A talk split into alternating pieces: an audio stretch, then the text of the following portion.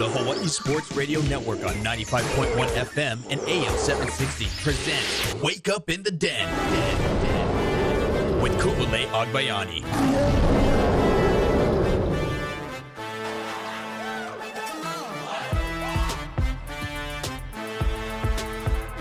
Good morning, beautiful people. Let's wake up in the den. Ku'ulei Agbayani and Paul Brecht. Happy Aloha Friday. Happy final show of 2023. And just as promised, we have quite the show uh, in store for you as we welcome our special in studio guest joining us for the hour. The guy in charge here of our athletics, the University of Hawaii Athletics Director, Craig Angelos. Craig! Hey, thank you. It's great to be here. Thank you so much for making the time. Oh, it's fantastic. How, how, how has your holidays been going so far? It's been going good. I had uh, some family in town. They're still here. So, uh, been going to the beach a lot. I, I've been here six months and I hardly have been to the beach at all, but it seems like the whole week that we've been going to the beach. that sounds like Paul, actually. I was gonna Paul's- say, that his is- family's in town. an exact replica of what it sounds like my holiday season has been like. Family in town, been here a year and a half. Not like a huge. I don't dislike the beach, but it's not the reason I am here in Hawaii per se.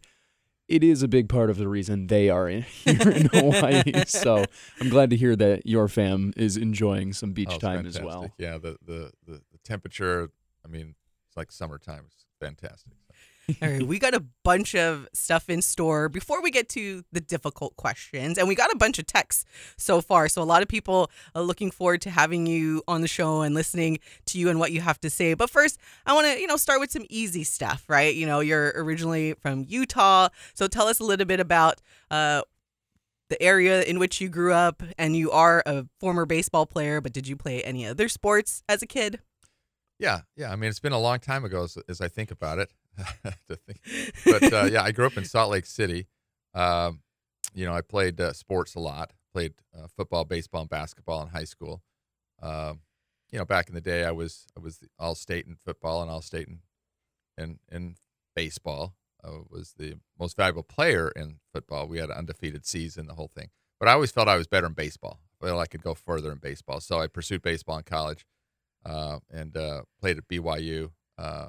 Went I went uh, I went to a junior college though for one year in because I went on a church mission after my freshman year, and then I came back and I wanted to try to get drafted, so I came and played at a junior college in Whittier, California, uh, Rio Hondo, and uh, played had a great you know good season there, and uh, but then I didn't get drafted, so I went back and finished my last two years at BYU, and of course we played Hawaii during that time, and that's where I was able to come here and play Hawaii in the '80s and uh, Les Murakami and playing that beautiful stadium they've got there. So did that, and then uh, of course I didn't know really what I wanted to do, so I went to so I, I went to law school. Well, actually, I played in Italy for a while, and then I thought, well, shoot, I could play in Italy for a long time, but I got to get on my li- on, on, on on with my life because I was getting older. So I decided to go to law school, figure that out, and then from there I you know worked in a small law firm in Los Angeles, and then I got into the NCAA because I kind of wanted to combine my my athletics interest with my with my uh, legal interests because I liked them both and I asked a lot of people, where you know, how could how do you get in the industry? Where where, where should I go? And they gave me a lot of uh, uh, suggestions. But and this is before the internet, where you could actually email people. I had to write letters, uh, if you remember back in those days. I don't know if Paul does, but I do. very, very So- start of life. Long story short, though, uh, someone recommended I go apply at the NCAA because they hired a lot of people with legal backgrounds. So I got on with them and was able to be one of like the ten or twelve uh, experts, I guess, if you call them, uh, to interpret all the rules and regulations of the association. So you kind of became a rules expert kind of thing. Uh, and so I did that for a while, and then I parlayed that into a, a job on campus uh, at the University of Miami, where they called and asked me if I wanted to come do compliance for them. I was like, I've never been to Florida, I've never been to Miami. Sure. I went out there, interviewed me. They offered me the job on the spot. I took it. We moved down there, you know, and that's another story in and of itself because a few months later, uh, Dan Le Batard, who you all know in, in this industry, broke this article and pay for play article with the Miami Herald about all these scandals that were going on there. Now, today, it wouldn't be a scandal at all. all these things are legal. I'm sure we'll talk more about that later. Yes. But back then, it was illegal. So I commenced a whole NCAA investigation and did that on behalf of the university. And uh, but I stayed there eight years. Uh, became the number two person there, and then I went to another Went to Indiana for being the number two person. I became the AD at Florida Atlantic for I think nine years. I went to University of South Florida as number two. Uh, LI or uh, Temple University, uh, LIU. So I've been a number two person for probably six stops and been an AD at uh, now two stops. So I've been doing this about 30 years. So uh, it's all good though. I, I enjoy it. I, I've had opportunities to get out, but the, being able to be on a college campus and work in college athletics has, has been my dream, and I still love it every day. Uh, so I don't ever see myself getting out. Yeah, and now you're in the the dream place to work, at least in terms of the weather. I know we'll get into some other stuff Oh, but on it's, yeah, it's not entirely the dream. So all the all the things you you have to deal with well, here. good challenges ahead for sure. um, before we get into some of those challenges, as we are joined in studio by UHAD Craig Angelos, uh, you talk about making multiple stops in your career. So tell us a little bit about your wife, Kristen. I've met her, hung out with her a few times. She's awesome, and you have five children, or no, Six, six. actually, Excuse yeah. me: Elena, Alexis, Abigail, Austin, Aaron, Olivia. I think that's right. Yeah, Is it in that order on like their yeah, ages? that- yeah, it is. Uh, started off with age, just the first two or three of them were natural because my wife liked those names, and then after that, we thought, well, the next one's the last one, so they might feel disenfranchised if you don't if they don't have an A name. So we did that, and then there was the next one. There was the next one. So that you can tell the last one's name's Olivia, and most of the time you spell it with an O. yeah. But we had to we had to be in sync, so we we named her with an A, A L I V I A. Uh, so yeah, uh, but it you know, in, in college athletics, you know, there's a lot of uh, you know, there's anytime there's a leadership change, there's movement. Uh, whether it be a president, an athletic director, a, you know, a football coach, basketball coach, you know, we see that a lot, and so you have to be uh, able to, you know, adapt to that. Sometimes it may be your, uh, you know, you, you may want to move to better jobs. Other times they may want other people in those positions. So, uh, so having six kids and moving them around the country all that time uh, was, you know, I, I look back and think, should I have done that? Did I really screw up their lives? You know, should I just? I, I don't know. I still question myself on that a, a little bit for them, but they seem to have turned out fairly well. Uh, but my wife's, you know, been the one that's had to. Every time you move into a new city, you got to find new doctors, new schools, new, s- you know, new new coaches, new teams. I mean, it's really a Herculean effort to move a, a lot. It seems like looking back, but we just kind of got on that train, and I was going from, you know, trying to move my way up through the industry. And so I tell people, if you're going to be in college athletics, you got to be prepared to be mobile if you want to move up in the industry, because many times you just can't move up from, you know, all the way to the top at the school you're at. You kind Mhm. of have to move from place to place. So that that's been a little bit of a challenge, but she's been really great uh, about that, and the kids were, you know, seemed to survive. Uh, so so it's worked out. So I love how he's like seems to survive. I, that, So that was the word that I noticed right at the end. I was like, the kids survived, and Well, you know, they- that's That- that- that's- part. that's- That that's is good, They yeah. all part, went to of course. multiple multiple high schools except my last one. Now, a couple of them volunteered to do that, wanted to do that in the city, but but some some stints were like eight years, nine years, uh, and others were you know a couple at a time. So so it was, it was balanced out pretty well. All right. And I know you've definitely answered this uh, multiple times when you first, you know, arrived. And, and part of the reason why I kind of pushed this off, I do need a note to all of our listeners that Craig has been almost the one that's been bugging me to come on the show ever since I kind of first met you. I was like, hey, you want to come on my show?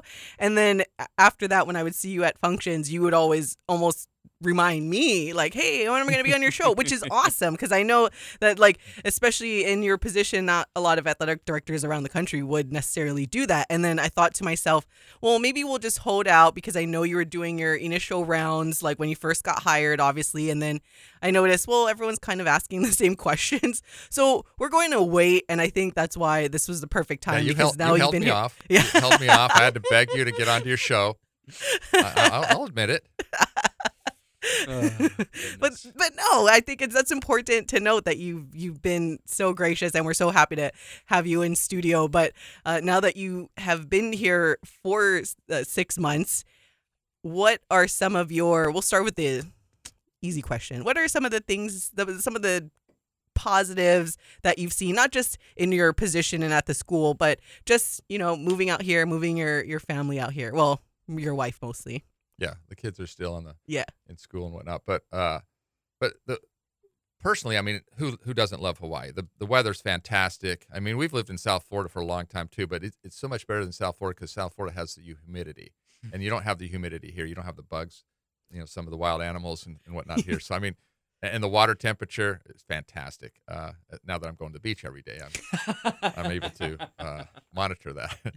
but certainly the weather and the people are very very nice. Uh, you know that that's the real thing that people don't realize. Maybe on the mainland, they're, and I've lived in all those areas. You know, from New York, Philly, Miami, Midwest, two or three times, the Mountain West, L.A., Orange County. So I think I've pretty much covered the the mainland. But here, I think the people are just extremely nice uh, and generous to you. So per- personally, that's been fantastic. I mean, I think professionally, uh, again, the people are great to work with. The community's been fantastic. Uh, seem to be somewhat well received by people. Uh, the fans are fantastic. I didn't realize the fan base here uh, was so dedicated to their sports. I mean, especially things like volleyball, men's mm-hmm. volleyball. I mean, that's just incredible. I think we were third highest in attendance with women's volleyball this year, but I know men's is probably probably one of the highest. And but even in other sports, I mean, they're rabid fans, and I think maybe because we're the only Division One school on the on the uh, you know within 2,500 miles of anywhere, uh, and people probably don't move off the island as much. You know, they're they're they want to be local and stay here. So all that comes together to be a great opportunity here, and I think you know, and then financially, and I don't know if people realize this, but we are extremely fortunate in Hawaii to have the legislature uh, supporting athletics to a certain degree. Uh, many many states like Florida, California, and others, the state statutes preclude uh, state funding from going to athletic departments, uh, and so they've got to, you know, a lot of times they get their money through. Certainly, we all try to get it through private uh, uh, mm-hmm. situations, ticket sales, all that stuff, donations, things of that nature. Your multimedia rights deals, your media contracts, but but they do a lot with their student fees. Like Florida, for example, has a huge student fee for many of their schools. Not all, but uh, you know, like might be I don't know, ten dollars per credit hour, fifteen dollars per credit hour, five dollars per credit hour, whatever. So they'll bring in millions and millions off their student fee. Uh, whereas our student fee is we don't have really a very high student fee, and it hasn't been raised for 10, 12 years. But but the legislature is able to provide, you know, uh, help us with various initiatives, and so that's very uh, beneficial that you don't see it a lot of places. So I thought I thought that was a huge benefit uh, coming here. So there's been a lot of uh, there's a lot of great things here. Uh, facilities are fantastic. Uh, it, it, for the most part, some of them are a little, uh, uh, you know, need some refreshing. But Stan Sheriff, you know, Les mm-hmm. Kami, the swimming and diving areas. I mean, those are fantastic venues. But again, they're probably 40 years old, but they've they need to be up kept or kept up a little bit better or a little bit more. we're building a new track and uh, mm-hmm. uh, for, our, for our women's track team. Uh, that should be state of the art. Of course, our women's soccer team will be able to play there too. Uh, so once you get that done, uh, you know, I know we need to concentrate on our football facilities with our stadium as well as all of our practice facilities in football. I think that's the one thing that stands out that we really, really need to to to, to rectify. But uh, but on and on, or all in all, it's been a you know, it's a lot of good things to be thankful for in the, in the athletic department. All right, and a lot of things to get to with athletics as we are joined uh, for the show by University of Hawaii Athletics Director Craig Angelos. We do need to take a break, and when we come back, we'll get to some of the questions that have been texted in. So if you guys have a question, be sure to text us at 808 888 KGU1. That's 808 888 5481. We'll be right back on Wake Up in the Den.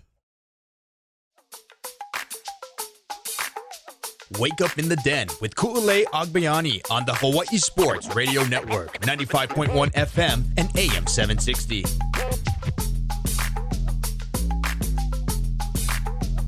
Welcome back to Wake Up in the Den. Ku'ulei Agbayani, Paul Brecht, and we are joined by University of Hawaii Athletics Director Craig Angelos for the show today. All right, want to get to some questions right off the bat. This one we kind of talked about uh, before the show started, so I could kind of give you a heads up about it because you know, earlier you talked about how you became somewhat somewhat of a rules expert uh, with the NCAA. So this is because Paul and I were kind of chat, chit chatting about this yesterday as well, and I was like, we should just ask Craig tomorrow because he'll know more about the rules than we do. Uh, so a texter uh, texted in about the uh, men's UH men's volleyball national championship from back in 2002, which was stripped away because a player was deemed ineligible because he had played professionally in Greece uh, prior to enrolling at the University of Hawaii. And by his account, he didn't get paid, he didn't have an agent.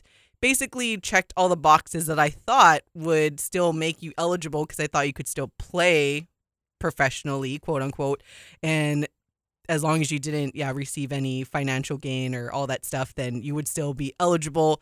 Uh, but hawaii the university of hawaii did appeal and then they lost eventually so that title is still stripped. So i guess it's a two part question. So one of course if you could shed some light on other avenues that could have i know you don't there's definitely more details and you don't have all the uh, facts that you can read about but if there are any other rules that would state that was non-financial benefit wise that could potentially make a player ineligible and two this is the fun one this is the one that i think would make a lot of hawaii fans happy though if we can just put the banner back up because we didn't cheat so I after mean- you find out all the facts of Yeah. course yeah, the, the the devil's in the details, I'm sure here. Uh, and when I was a rules expert, it was a number of years ago in the '90s. So you know, once I got away from interpreting all the rules for everybody, I kind of I still have a working knowledge of it, but not probably as much of a detailed analysis of it. But uh, but I you know when when these things happened out there, uh, and they still do, uh, when I was there at least, you know, they, they go on prior precedent. You know, everything's prior precedent. Like what have we done in the past with these kind of situations? So they have a whole database of of, of situations like that, and they match it up and say, you know, try to be consistent in their approach. So I, you're right. Not knowing the facts, uh, it's hard to determine what what's happened here. But but generally speaking, you can uh, you can play for uh, on a professional team as long as you're not getting paid. Uh, you can receive actual necessary expenses even if some of the uh, you know people are are getting paid uh, as professionals. So so I'm wondering if there's more to it, you know, because you can get actual necessary expenses. You can be on a team that's playing professionally. I mean, there's some limitations, but it's not unlikely or unheard of, the, of, of that happening. And I've seen a number of situations like that. Basketball happens a lot, uh, where you might be playing on a summer team and you might have professionals on a summer team. So is it professionals you can play with professionals, or is it a professional team? That might be the distinction. If it's a professional team and you're the only person not getting paid, but it's still a professional team, that might make it a little different. But if Mhm. there's just, but if playing with professionals, like on a summer team or something like that, is always okay. So as long as you're not getting paid. So you know, I, I am going to look into this one though, because I want to find out the facts of the situation. Now today, you know, you just call it an NIL deal out there, and, Yeah. and and nothing would ever happen. Yeah. Uh, but back in 2002, now we're 22, 21 years ago. But I do want to look into that to find out what the situation was, uh, and I'm glad they did appeal it. But I'm going to pull that up uh, to see. I mean, but you're right. You, you know, they people put up banners. You hear people get stripped of things a lot, or number of wins, or whatever. Sometimes they still put it in their media guides, you know, under the coach's name. Sometimes they still put banners up.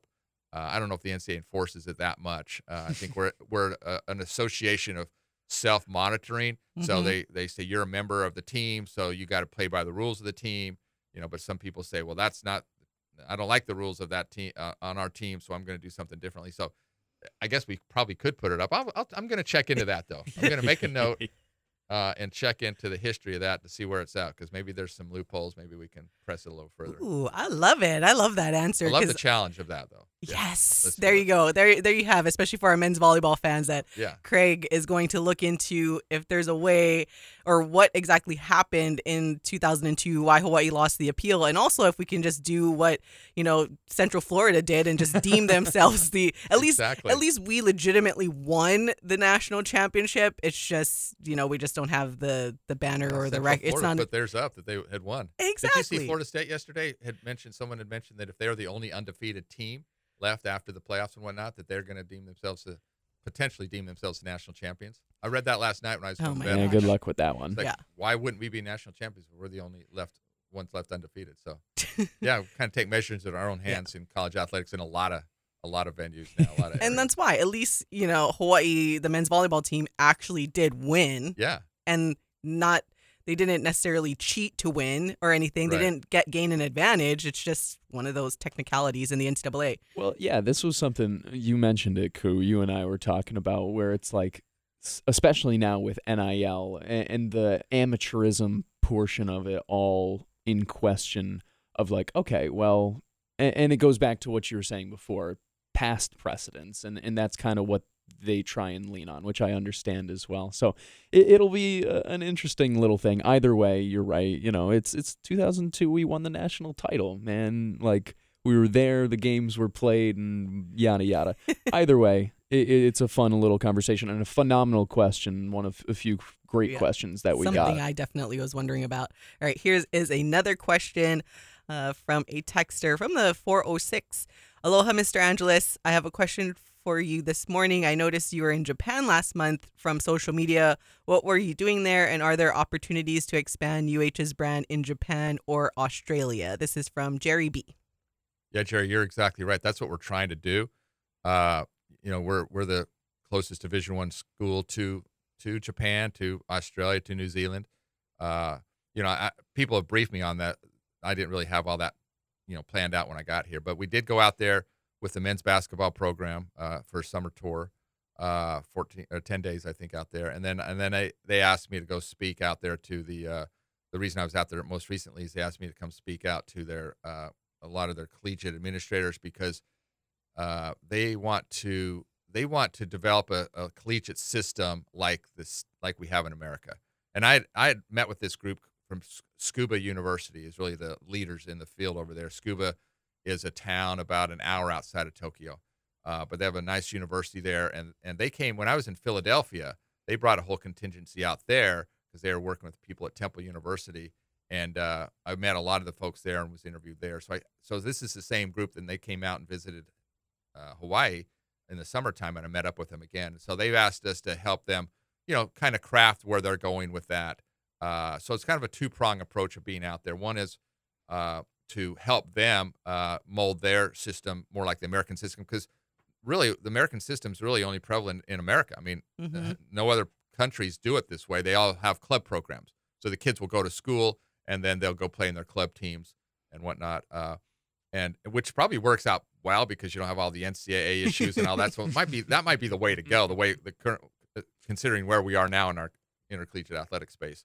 So that's one area that I went out there and spoke to them and, and did some seminars with them and working with them. But more importantly, I think for us is to try to, like you say, expand our brand out there. I was hoping to take our one of our football games, like our our season opener of 2026. It was Stanford. Uh, Mm. Stanford agreed to go out there and play. I'm sorry, 2025, uh, first game of the year because they're playing here at home. I said, how about if we take it on the road to Japan, maybe Australia, but let's try Japan because we've got a, a great synergy in Hawaii with Japan, and and uh, and we got to expand our brand in there, uh, and so that's where we were going. And then Stanford, when they went the ACC, called right after we played them here. They called and said, "Listen, we'd rather just play in Hawaii in 2025 because we're going back and forth the country in, uh, across the country in the ACC play now. So we'd really, really rather not take the trip all the way to Japan." And I said, "Okay," uh, but I'm still working on a game there. So I went over also recently to speak to uh, like the sports marketing director who puts together these things from uh, uh, Rakuten, I think it's called. It's like the equivalent of of Amazon here Hmm. uh, in the states. And uh, we had a good conversation, and they're working on that. There's some, there's a, they own a stadium in Quito uh, where we could play the game. Uh, so we're just seeing it, what kind of effect we would have in football out there in Japan because football is not really played as much in the schools and whatnot. So Mhm. uh, we're not sure if, if that's going to work, uh, but we're trying to do that. We're, we took we took women's volley, women's basketball is going out this summer. Men's basketball went last summer. Men's volleyball went in the fall. We're trying to create a presence out there and a brand, and try to take advantage of of recruiting, not just for our regular students, but for our student athletes. We got great baseball player coming here. Apparently, that's here this year. We've got a, a someone on the football team, basketball team. Uh, so if we can access that as a pipeline, also for for top talent, top Japanese talent to come to our our here our, our come here to play, as well as brand, sell our merchandise. You know, be be the university, uh, the America's college out there in Japan. We really want to expand our presence, so we're we're slowly doing that, and uh, we're going to keep it up and see what we can come up with. Yeah, I mean, there's even like a UH Japanese Twitter handle. I think It's that's out there as well. That's true. They follow. I think they follow me. They used to follow me. If they don't anymore, either way, that's really cool. Because Ku, you and I have talked a lot on this show about like, uh, especially with football and the NFL trying to grow the game. And I know you're talking about growing a pipeline between there, but that also helps. You know, if you're putting a football game out there, it helps grow football out there. And along with that, if you, I mean, we we were just talking about in the first segment how Hawaii benefits from being the only Division One institution within 2,500 miles Mhm. uh, of here, and similarly there, like you said, to be the American representative university w- would be really interesting, especially because, like you said, there is such a pipeline of great talent throughout many, many sports. Well, UCLA has a has marketing offices throughout Japan. Uh, some of these are really trying to stake, sta uh, plant a flag out there, so to speak. Uh, but we're trying to do the same thing. Uh, but you know, football in, out in Japan, uh, from what I've heard, the, the, NFL tried to get some things going in the '80s, and it apparently it didn't get going very well. Uh, and so that's their concern is, you know, no kids are really playing it. There are professional leagues over there, but there's no kids that are playing it, so there's really not a a, a following there. You know, Mhm. uh, so I think that's why the NF- NFL finally, you know, pulled out of it and gave up on it because there's really not a following there. So that's the question they give me is, can we get, you know, they've never had a collegiate game over there. It's like, well, can we get fans to buy tickets? And so that's what they're trying to explore of whether whether we can get a following to actually come and buy some tickets out over there. Watch. fun conversation. Yeah, it'll be fun to see what happens. You did bring up uh, Stanford and how moving conferences and how that affects. So uh, we do need to take a break, but I did want to ask you about that Oregon game in the fall because I know the Civil Beat have reported that it's potentially in jeopardy now. So get some of your thoughts and enlighten all of our listeners about that. So we'll be right back to discuss on Wake Up in the Den. Wake up in the den with Ku'ulei Agbayani on the Hawaii Sports Radio Network, 95.1 FM and AM 760.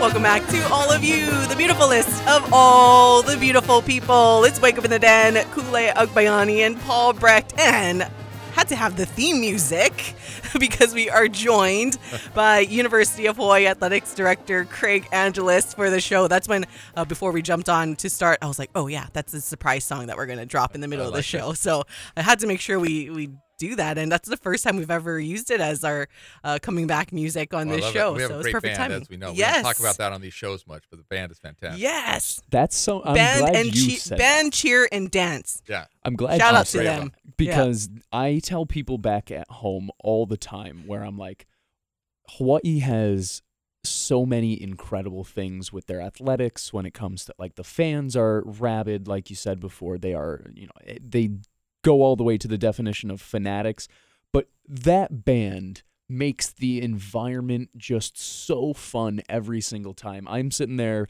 during basketball games volleyball uh, matches. I'm tapping my feet and i'm trying to stay as professional as possible and you know not not bouncing my head and whatever but sometimes it is just too hard because they're so energetic they're so into the game and it feels like every single tune they play is right along so they do such a phenomenal job so i'm glad you also Oh. appreciate them Well, when they play the Hawaii Five O song, that that's Oh my by God, far it's- my favorite. That just like yes gives gives me goosebumps there.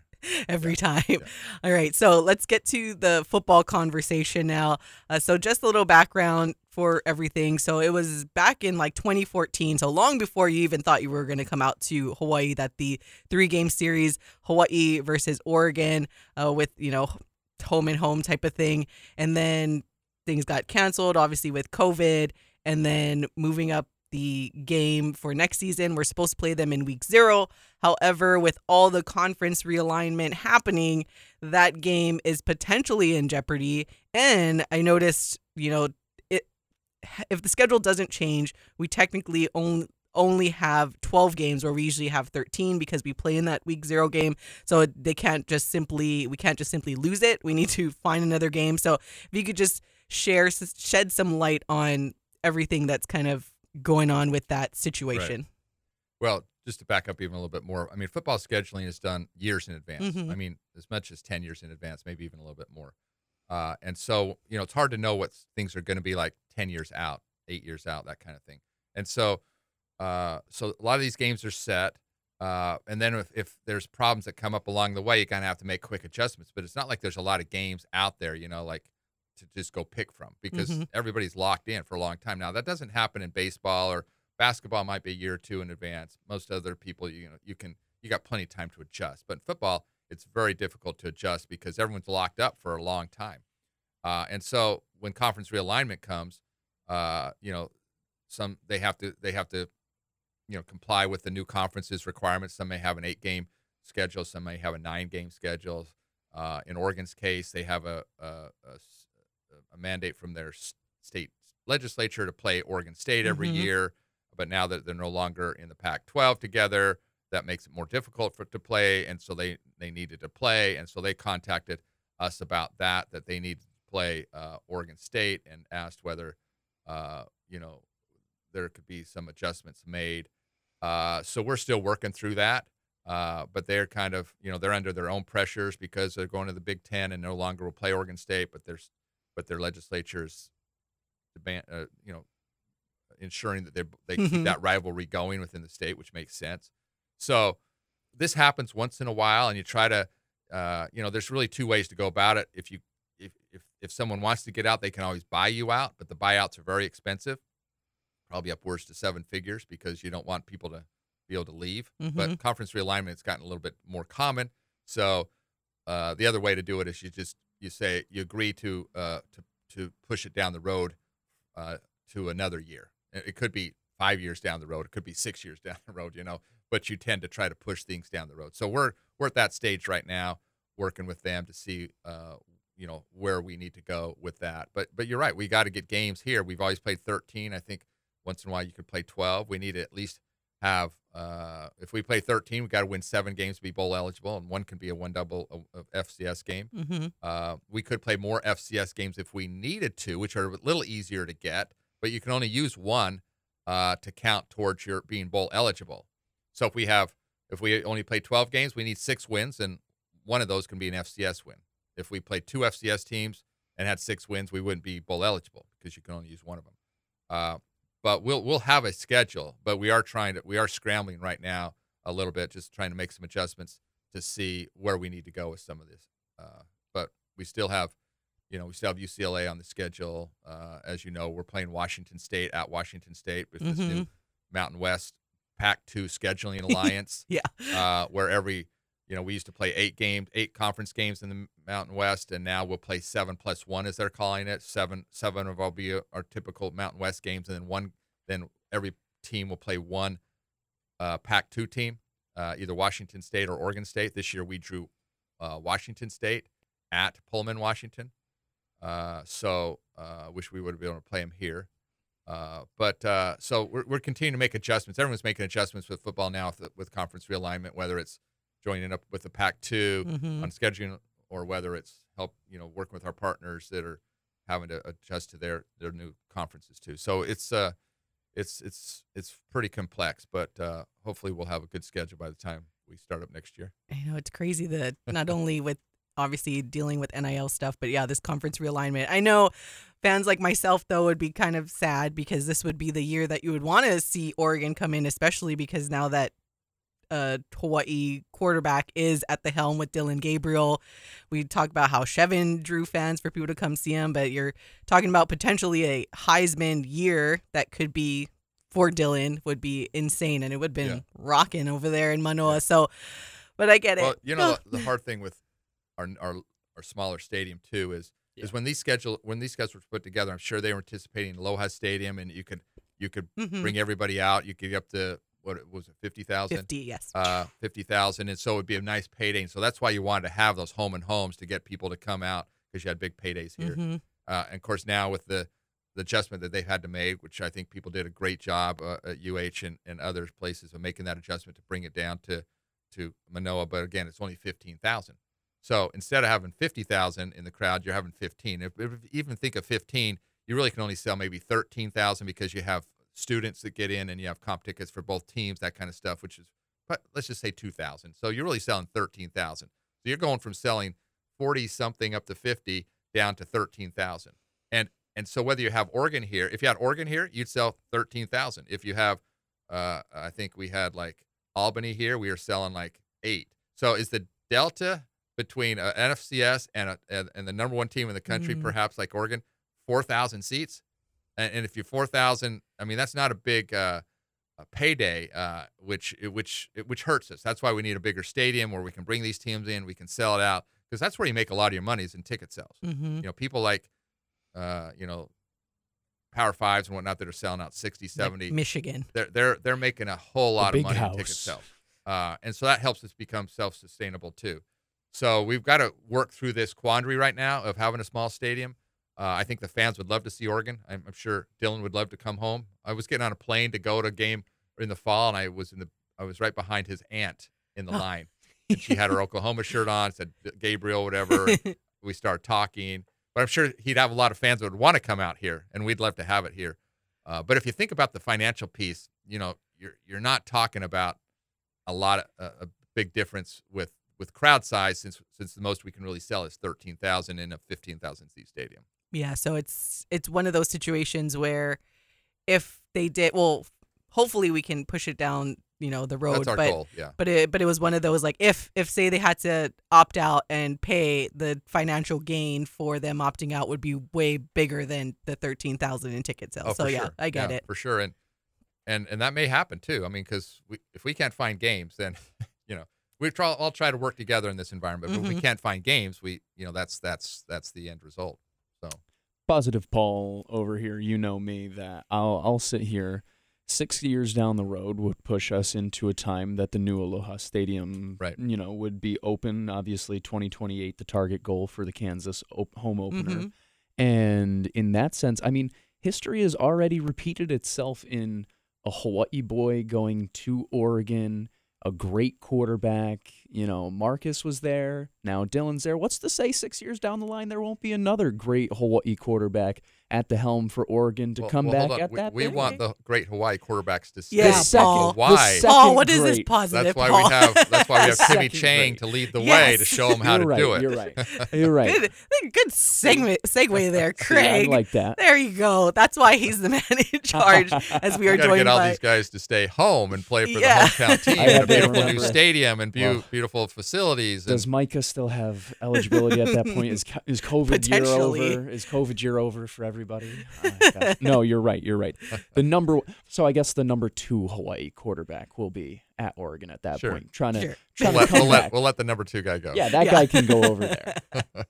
I like that. I love how he kind of we got to take a step back there. Like, like what just that. No, happened? He no. he he kept us on our toes. He's like, wait a minute, no, the number to make one it. quarterback in Hawaii is staying home and playing under Timmy Chang, one of the Boom. record breakers for the say, University of Hawaii. Great Hawaii quarterbacks. Yeah. No, none better.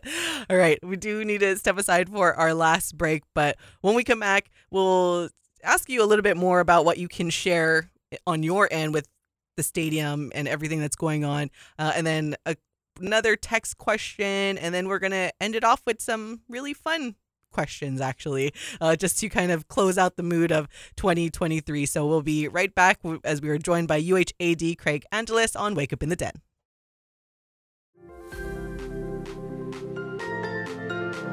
Back to more Wake Up in the Den with Ku'ulei Agbayani on the Hawaii Sports Radio Network, 95.1 FM and AM 760.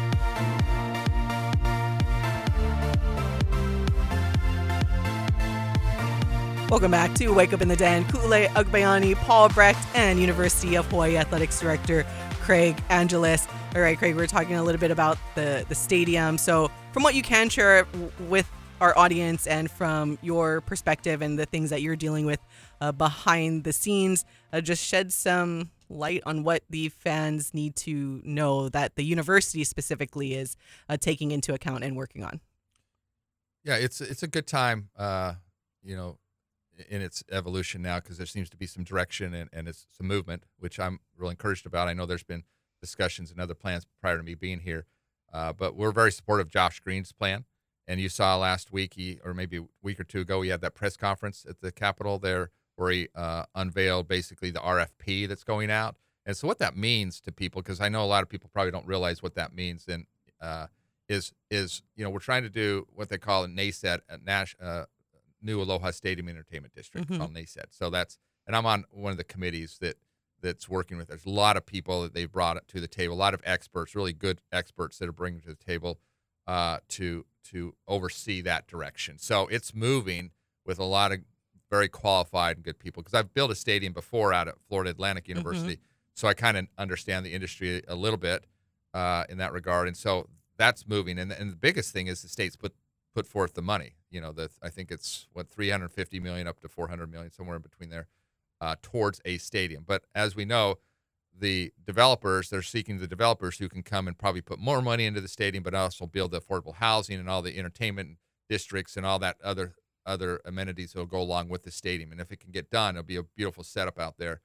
Uh, but I think what what the RFP means now is so they put out an RFP means request for proposal and qualifications from from potential developers. So they'll put that out there. These developers know it's coming. They'll develop their plan.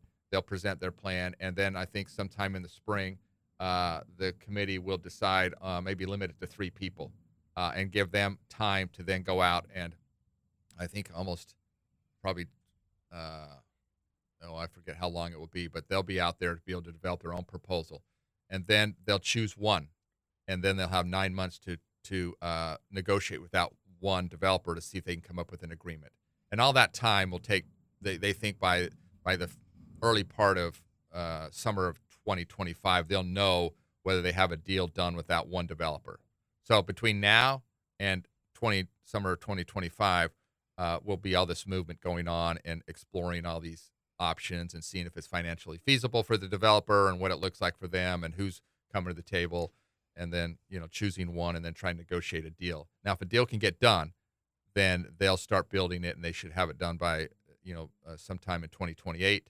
Uh, and Kansas opener. in Hopefully time for before. us to open up our game. I think uh, it, if it goes according to plan, it'd be open a little bit, maybe spring of 2028. Mhm. They can do some other events in there, you know, kind of work out the kinks, and we'll be ready to go in, uh, I think, August of 2028. So that's the plan right now. So I think the real key now is to is the next point to check in is is like that summer 2025. If we have a developer, we're ready to go. Uh, if we don't have a developer or there's no plan, then then that's where it's going to be uh, you know a little tricky. Okay, so where do we go from there? Uh, so we got to be thinking of all the different options out there. But we're all in with Josh Green's plan, and we're following it closely. And um, you know, hopefully, we'll have a nice setup up there in 2028.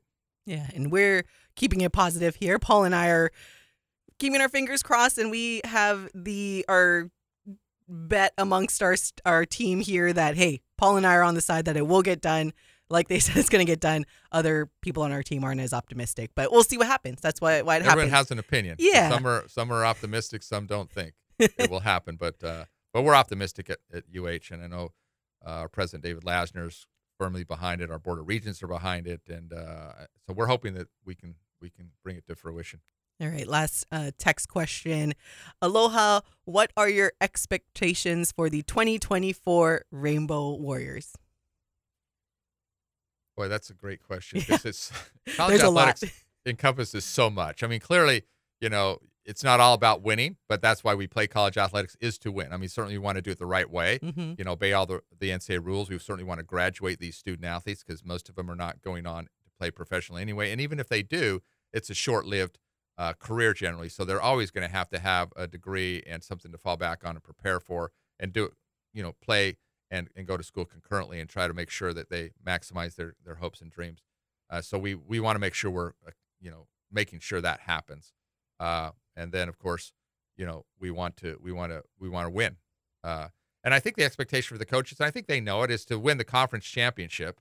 Uh, you know, and get a berth into the NCAA tournament and go as far as they can in the NCAA tournament. Some are, are wired for that, like you see the volleyballs are wired for Mhm. that and are able to win the national championship.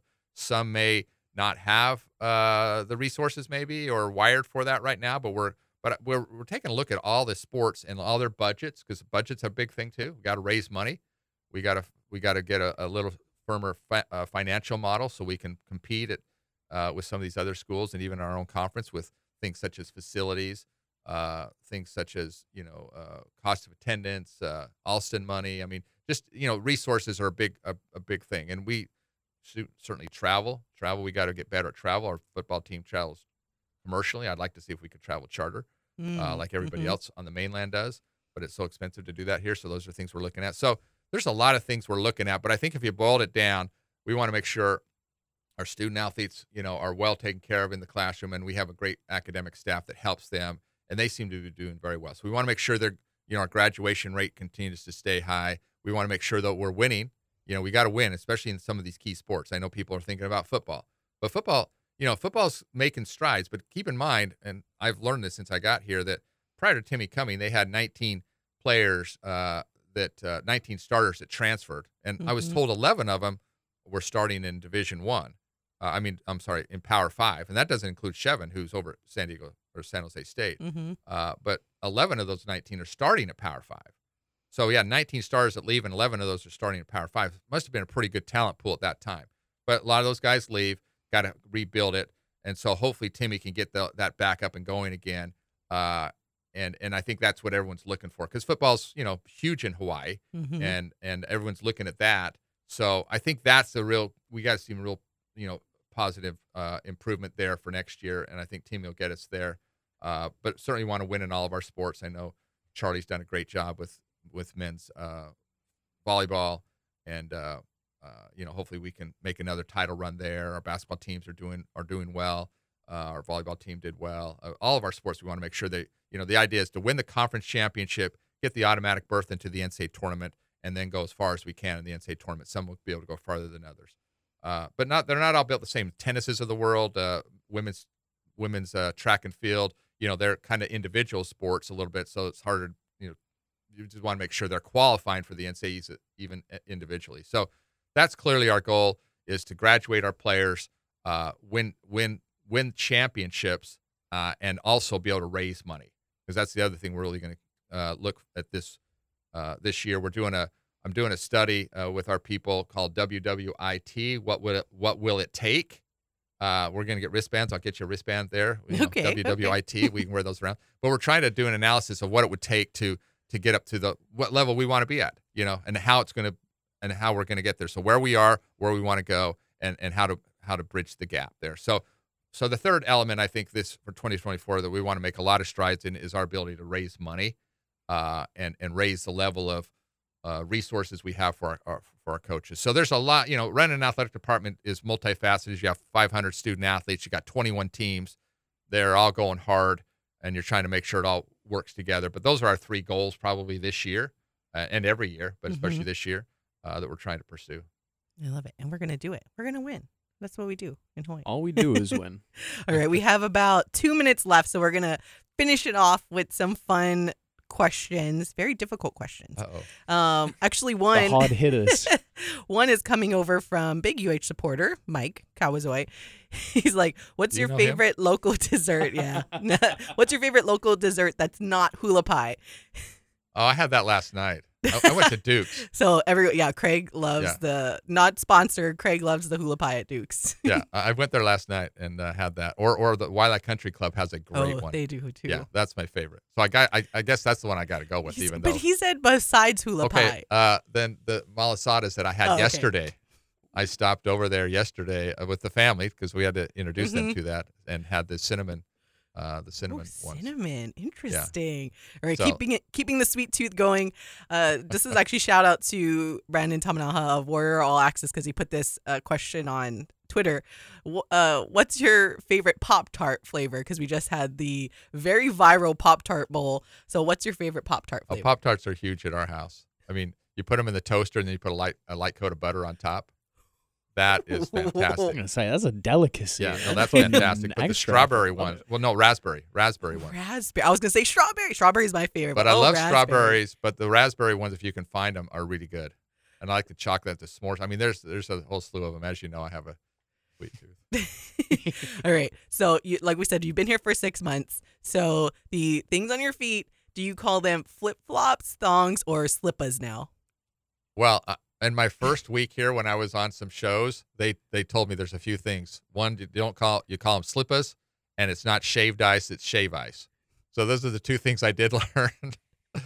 I still am prone to flip flops, uh, but I, I I'm working on the slippas. Oh man, I can't believe we're out of time. Maybe we should do an after hours in the den. But We for now, thank you so much, Craig Angelos, for taking the time to join us on our final show of the year. Thank you for having me, and I guess I'm gonna have to bug you to come back again uh, sometime. So Yep. we'll finish up again. So for Paul, I'm Ku'ulei. Have a happy new year. Bye.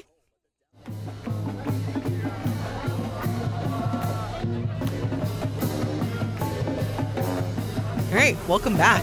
again to, well, I guess it's after hours in the den now because we were having so much fun with UH Athletics Director Craig Angelos that we asked him to stay. Unfortunately, he can, mostly to finish up our fun uh, questions that we've had as we ended the show a little bit about the Pop Tarts and the hula pie and desserts and the slippas.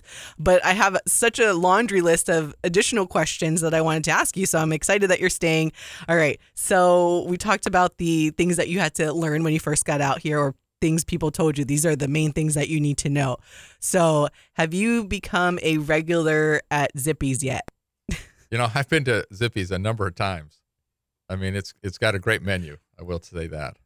What's you your can get favorite anything thing? you want. I, well, sometimes I vacillate between like the breakfast food, you know, the pancakes, uh, the the French toast.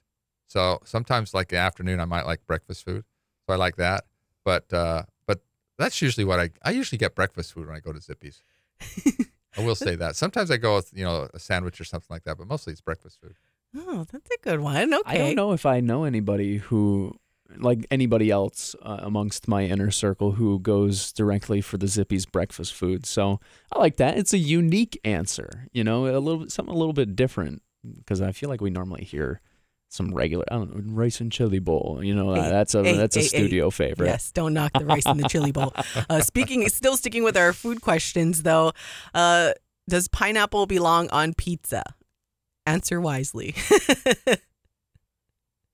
I usually don't order it on my pizza, but my wife really likes it on her pizza, so I I can eat it. But it does seem a little odd to to me to have it on a pizza. All right, is a hot dog a sandwich? I have never considered it a sandwich. it's got to be in a hot bo- hot dog bun, but I've seen it if you slice it in half and then put it on a sandwich and make you. know, I I can see that. I would be more. But- I think I'd be more concerned by somebody doing like if I saw somebody do that at the cookout, I would be. I'd probably pull them aside and just be like, "Is everything okay, buddy?" Like, Well, it's probably too much having it. work too, right? well, that's kind of what I mean. I mean, you just throw it off, you throw it onto a bun and put some mustard. I have put mustard and ketchup on. A lot of people don't like both, but I like both of them. Me Maybe too. some- Just don't do it in Chicago. Yeah. Only No. mustard. Only mustard. no ketchup. I, I the other half like walked away from me and was like, "I'm not. Uh, I don't want to be seen with you putting ketchup on the uh, hot dog or something like in Chicago." I It's, was gonna say, it's not in apparently not a thing. Uh, all right, we'll get off the food topic. Uh, what is your favorite type of music and your favorite artist or band? Well, when I moved to Miami, I really got into R and B. Really? All right, so that's all I listen to is is R and B. Uh, I, that's really the only thing I listen to. So, like you know, Bruno Mars is big here. Uh, I'm a big Bruno Mars fan.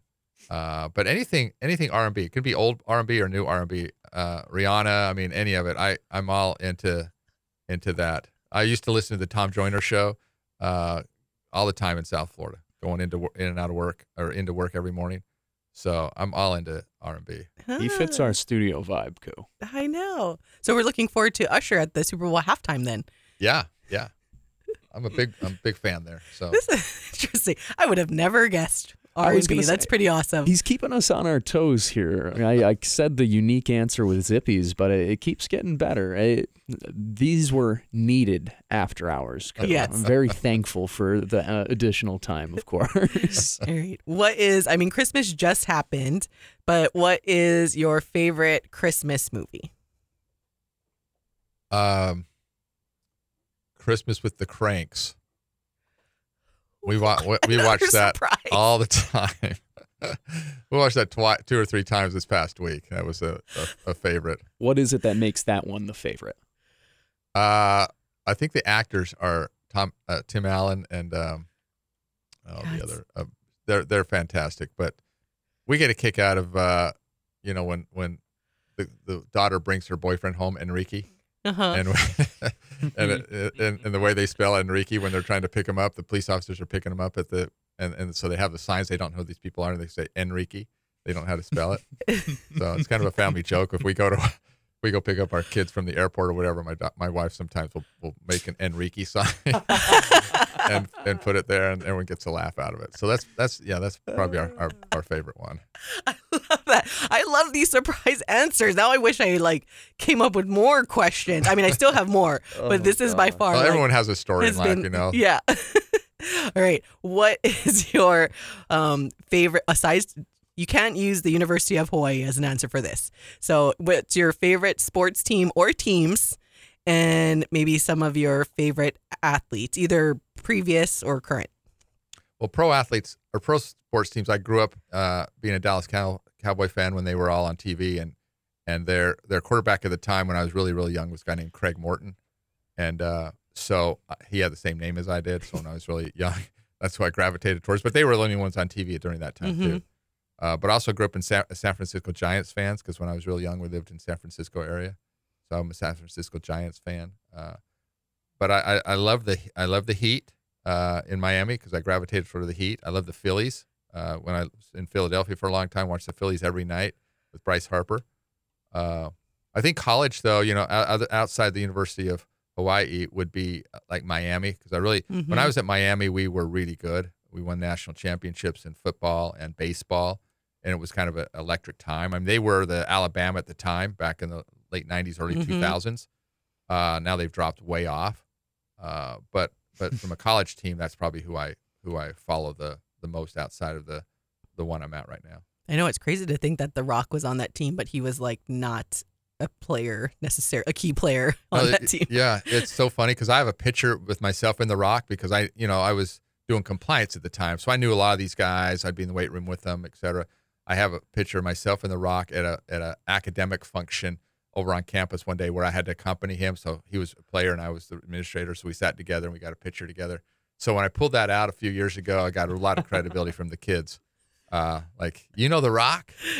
Uh, but yeah, Dwayne Johnson at the time, but he played behind Warren Sapp but he did still play a little bit. But he had a great physique for football. Mhm. You know, he had a great look for football. And now he's really reshaped that when he went to to wrestling. But uh, he- but he, you know, the thing about him, he is the nicest guy.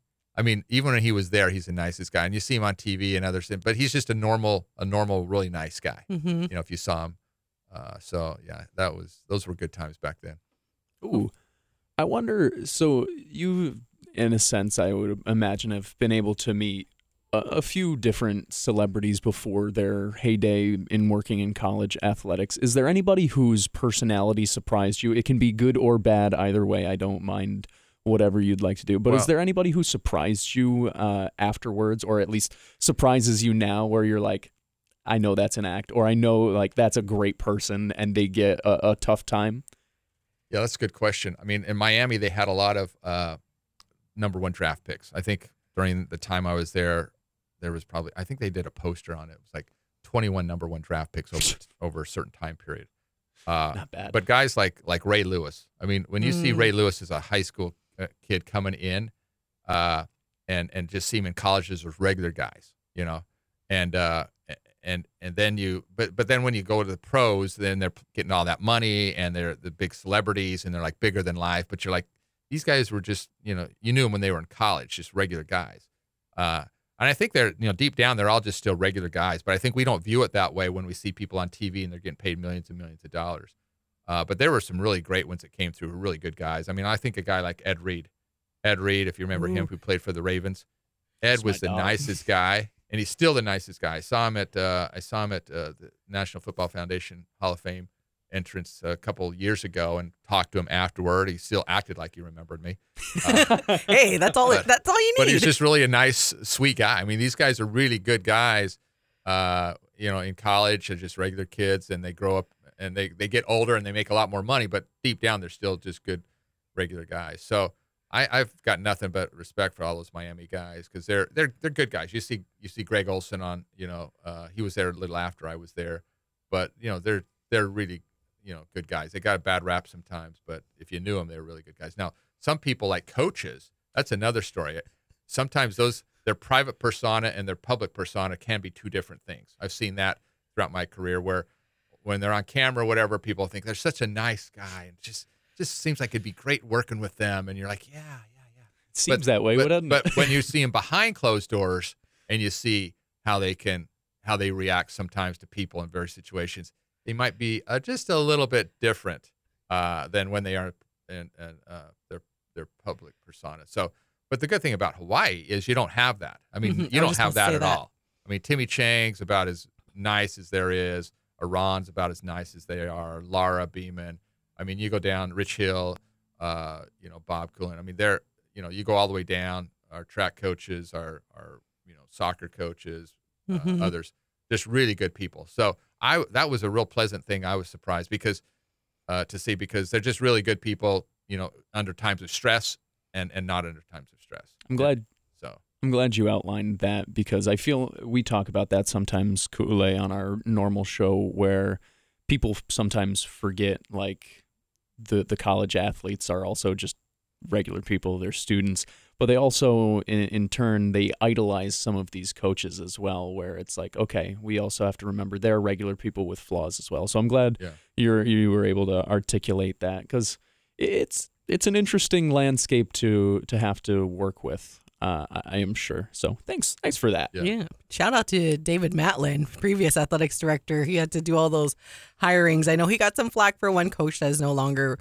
with us, but for the most part, he's his batting average is pretty good so Yeah. far with the coaches that he had was able to bring in. Well, yeah, and you during our regular show here, which if you didn't catch, you can also catch on our YouTube um, on you know Hawaii Sports Radio Network. Uh, you talked about the people of Hawaii and how great they are, and that's something that I had found as well in my moving from the mainland to out here, where it was, it, it is such a, a, a breath of fresh air to go in and you still work with these people and they are still exceptionally competitive people. That Mhm. that is not anything that's changed, but they are still so good and so kind and whatnot. And it's it goes back to what you ended up closing the show with. What you want from the programs. Obviously, you want winners, but you also want to help the University of Hawaii continue to produce great people that come out and the alum that come out that are great. So it's always nice to see our coaches uh, and the people in charge share that value. You know. All right. So you've you clearly said you love doing this. You're going to do it forever. But if you could pick a dream job that you would be automatically educated and qualified for, what would be your dream job? Like when you were a kid, you're like, this is what I want to be when I grew up. well, as a, as a kid, everyone wants to be a pro athlete. you know? Yeah. I mean, we all we all do, you know. And then we find out that the talent level may not be there. uh, but you know, the one job I've I've I've tell my wife this too is if I could if I could change over right now, or if, if I had to, or had the talent that I could really get a kick out of are these guys because I love to go to to Broadway plays and uh, and the and the the conductor down in the pit, you know, the orchestra conductor down there. I just would love to be one of those guys. Uh, those guys are so fascinating because I just love the way they just these guys are so talented. These musicians are so talented in those Broadway plays.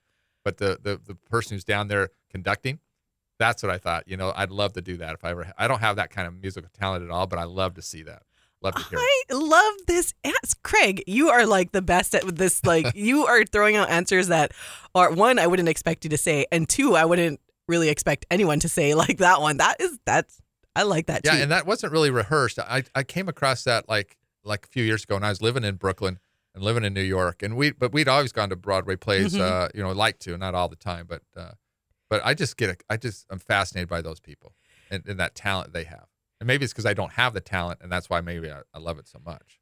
Fascinated by it. It's crazy because, like Paul keeps saying, you're totally speaking our language because you're a Cowboys fan. Our station has the Cowboys. We're both like performing arts kids, and you like the music. And shout out to the conductors. I'm like, whoa, you're like our, you're like our new bestie now. But you guys were probably much more accomplished musicians than I did. I I, I, I was. I, I played the trumpet till I was like in high school, and I begged my mother to let me give up the playing the trumpet because I wasn't probably good at. Probably because I never practiced. I don't know if I didn't have a knack for it or I just never practiced, but I just assumed I wasn't good at it, so I was able to give it up. Have you tried the ukulele yet? I have not tried that. I bet you're probably pretty good at that. I'm no, I am not. No? She's I can dance hula, but I cannot play the ukulele. I learned like you learn basics in elementary school here, Uh-huh. uh, but I kind of forget all of it all. See, you got to put that on your 2024 uh, list of things to to try to do. And I got and I just I'm glad you told me how to say it too because you know in this in the mainland you'd say like ukulele, right? Yeah, don't say it like I that. have also changed my say it like since coming from the Yeah. mainland. So it was something that I was glad was shared to me before I had to say it on radio. Uh oh. we edit that out. no, it's fine. All right. I know we don't want to take up too much of your time, but since this is, we are going into a new year. I know during the live show, we did ask about the Rainbow Warriors and, and goals. Uh, do you have any, aside from, you know, learning to play the ukulele, uh, what are maybe some of your New Year's? I hate the term resolutions, but I do like to say New Year's goals. So, what are your maybe a one or two personal New Year's goals that you may Well, have? if you want to get real personal, I mean, since I've come here, I've eaten like a certain so much. Uh, I mean, I go out to lunch, dinner, uh, breakfast. Sometimes I could hit. It was most of the time it was like at least two times a day. There's times it could be as much as four times a day. Uh, I've had that happen too. So it's one of those things I need to get back into shape. So again, we all say that on January one. You know, now it's going to be January two because we're going to enjoy this January one, and then Mhm. January Yes. two we're going to start. Uh, but that's probably the number one thing because it's like, how did this happen? uh, but he it's like really I've come here and hit it hard with uh, meeting as many people as I can and getting out. And a lot of times when you meet them, uh, you you meet them at a, a, a, a dinner spot or breakfast spot or lunch spot, and so you end up eating along the way. And then of course, you know, the the, the desserts here are fantastic. So you just put it down. You're like, I'll just figure that out later. I'll worry about it later. But now later is here. so yeah, that's my number one. that's the number one goal. But but other than that, you know, you try to you try to live a consistent life. You know, you, w- month in month out, so you don't have, like have to just like regroup every January and start you know start good Mhm. habits again. Especially as you get older, you, you can't really always pick it back up. But this one, I'm I'm not going to let get away again. Uh, I, I guarantee it. But I, this will be a little bit of a, a long haul here. But I'm gonna I'm dedicated towards that goal right now. I love that. That and again, the ukulele goal. The ukulele. Yeah, and you know, how- it doesn't have to be like any like not like Jake Shimabukuro or anything, but you know, maybe just a simple song. Well, Just I, enough. I might have to try that. Yeah, uh, I, I was sent a guitar from the AD at uh, Vanderbilt because, like, when you go to games, they uh, give you little gifts. Usually, it's food or a food basket or something like that. Well, being in the SEC, I guess you know, and also being in Nashville, they have a little money, but. But she sent all the visiting ads that would come to, instead of giving it to you when you come there, you know, and you have to take it back with you. She sent it through the mail, and it was a it was a guitar that had U, UH's logo on it uh, from Nashville. It was a you know, very cool thing. I don't know if it's a high end guitar or not, but it, it looks great. So Mhm. maybe I could learn to play that. But also, I need to learn to pronounce my Hawaiian words better. That's another one. I got to get better at that. Not like the ukulele. I got to, now I'd learn that one. Yeah. Hey, we appreciate it. I mean, just like Paul's uh, very much in tune with trying to get better day by day with all of the not only Hawaiian words, but we call a lot of like high school and obviously University of Hawaii games with a lot of the, Oh, the last Samoan last names. So Yeah. Paul Paul's been he's been steadily improving as the year went on, and he's going to continue to do so. So both of you guys, like, I love it. Good job. My Hawaiian Duolingo's going crazy right now. I can, if, I, if I can say so myself. Either way, a big 2024 on the way for everybody in this Wake Up studio. So I'm really excited for us. Uh, though I do feel I, f- I feel the getting back in shape. I have a wedding in seven months. I got to get in shape for. So All right, last but now that you bring that up, no, I was gonna say last question, but now second to the last question, Craig, since you've been married for a while, and our young Paul Brecht here is about to get married next year. Oh, he what is. Didn't what know is that. some uh, marriage advice that you can bestow upon this young man right here? Uh, try to keep everything light. don't don't ever have a serious discussion once the sun goes down. Okay, because that just rule. that, that just never works. This whole thing about don't go into bed, don't go to sleep, you know, uh, you know, angry or whatever. I don't buy that at all because what happens is when you get into deep discussions late at night, that's usually when things fall apart. You know, it's dark outside. You know, we're tired, uh, things like that, and it just is going to go downhill. So it's like take a time out. We'll pick it up tomorrow when the sun is out. We're feeling refreshed. You know, we've gone through our cool down period. That's the number one thing. Go through your 24 hour self imposed cool down period and never have serious discussions late at night. I love it. Those are excellent, excellent rules and pieces of advice. I Oh, it appreciate could go those on, I'm sure. I've learned a few things over, over, the, over the years. But All right, final thing before we have to let you go. Just what are this is what I would usually ask, you know, in the live show, but I know we were up against uh, the time. But what are just your final words for all of our amazing University of Hawaii fans out there? I would say stay faithful uh, and and hopeful because uh, you know I think we've got we've got a lot of people all wanting the, same thing for University of Hawaii athletics: the legislature, the board of regents, uh, the fans, the donors, the players, the students, uh, student body, uh, and so everyone's rowing in the same direction. Uh, they may have different ideas to how to get there, but we're all really united and aligned. And I think that's the thing. If we can stay aligned uh, and develop a plan of where we want to get to, uh, then then you know everyone's going to be proud of this school uh, and proud of their program, proud of their football program, especially. I know that's the, a big thing here. Uh, so, you know, we'll, we'll eventually get there with the stadium. Uh, we'll eventually get there with the wins and losses. Uh, we'll eventually get there with the budget. and so, the sky is not falling on intercollegiate athletics. It's not falling on the University of Hawaii. Uh, you know, there's there's uh, there's there's a bright future ahead, and I think people just need to stay positive, stay engaged, and uh, do their part, whether it be just buying a ticket and coming out to a game or or you know anything more. Uh, but just stay engaged because I think I think we're on the right track, uh, and I'm hopeful for the future. It's going to take a little bit more heavy lifting because of our stadium issue, and we'll work through the financial issues and of course the NCAA issues itself and conference realignment. But it's a to me, it's an exciting time to be in college athletics, and I, I'm I'm, I'm uh, very hopeful uh, and optimistic that we'll we'll, uh, we'll we'll do well.